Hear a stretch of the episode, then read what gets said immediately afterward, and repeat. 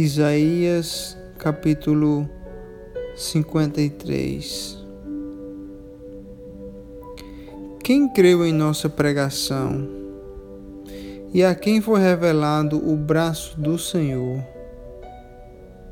Porque foi subindo como renovo perante ele e como raiz de uma terra seca. Não tinha aparência nem formosura Olhámo-lo, mas nenhuma beleza havia que nos agradasse. Era desprezado e o mais rejeitado entre os homens, homem de dores e que sabe o que é padecer. E como um de quem os homens escondem o rosto, era desprezado e dele não fizemos caso. Certamente Ele tomou sobre si as nossas enfermidades e as nossas dores levou sobre si.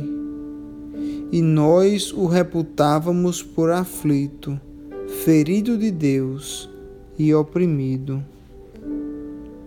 Mas ele foi traspassado pelas nossas transgressões e moído pelas nossas iniquidades o castigo que nos traz a paz estava sobre ele, e pelas suas pisaduras fomos sarados.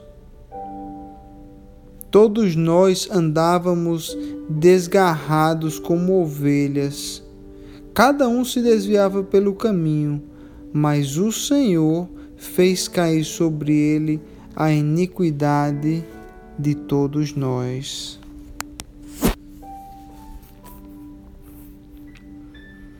Aqui o profeta Isaías está se referindo ao nosso Senhor Jesus.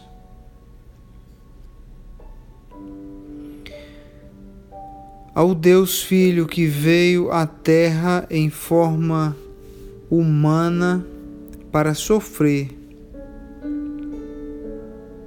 para beber o, cálice que o Pai o deu, para cumprir o sacrifício perfeito que tira o pecado do mundo. O Senhor se esvaziou de sua glória, de sua glória de Deus, e veio à terra para dar a sua vida por muitos. A palavra nos diz que ele era desprezado e o mais rejeitado entre os homens.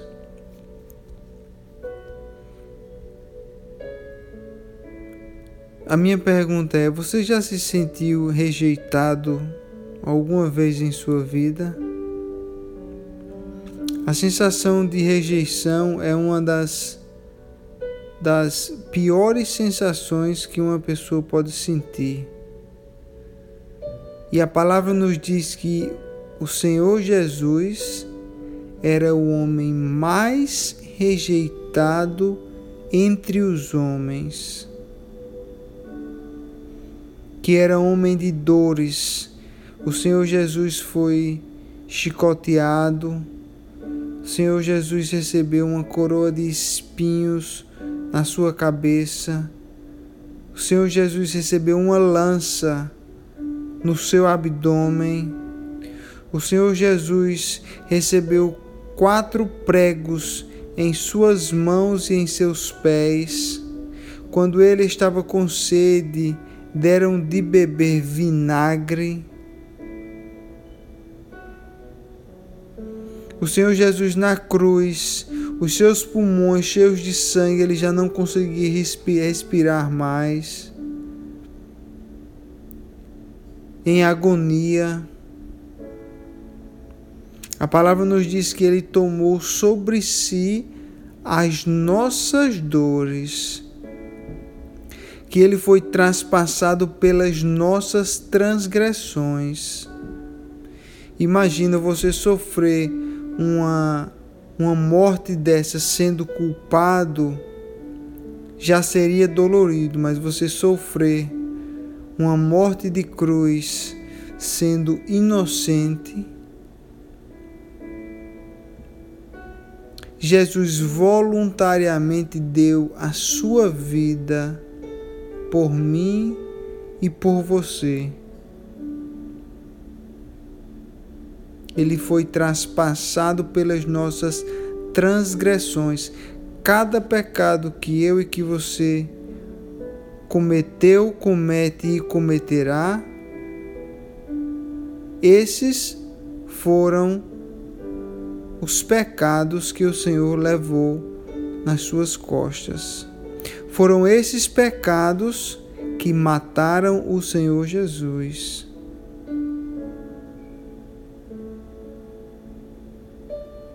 Palavra nos diz que foram através dessas pisaduras que nós fomos sarados.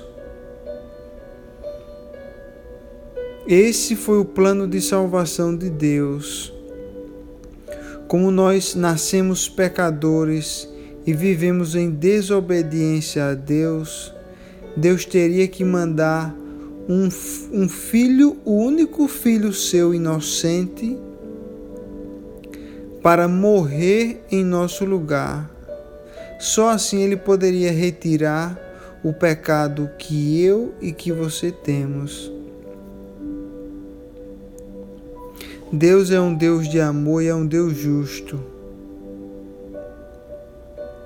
E a palavra do Senhor diz que Ele deseja que todos sejam salvos. A palavra nos diz que nós andávamos desgarrados como ovelhas, totalmente perdidos, desprotegidos, andando contra a vontade de Deus, procurando fazer as nossas próprias vontades, servindo ao nosso próprio ego e ao nosso próprio desejo carnal.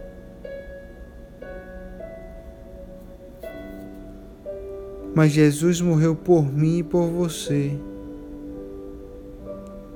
E através dessa morte na cruz, ele, ele nos deu acesso ao Deus Pai Todo-Poderoso. Ele diz: Eu sou o caminho, a verdade e a vida. Ninguém vai ao Pai a não ser por mim.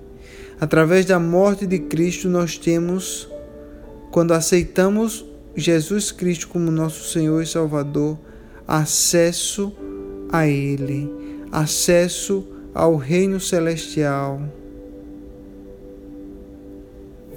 Para isso, nós precisamos fazer duas coisas. Primeiro, arrepender-nos dos nossos pecados, arrepender da vida de pecado que nós temos vivido. Pedir perdão a Deus por todos os dias desagradarmos o coração dele. Pedir a Deus que nos dê a força para resistir ao pecado e para viver uma vida que agrade a Deus. E segundo, aceitar o Senhor Jesus Cristo como nosso Senhor e Salvador e passar a viver para Ele e não para nós mesmos mais.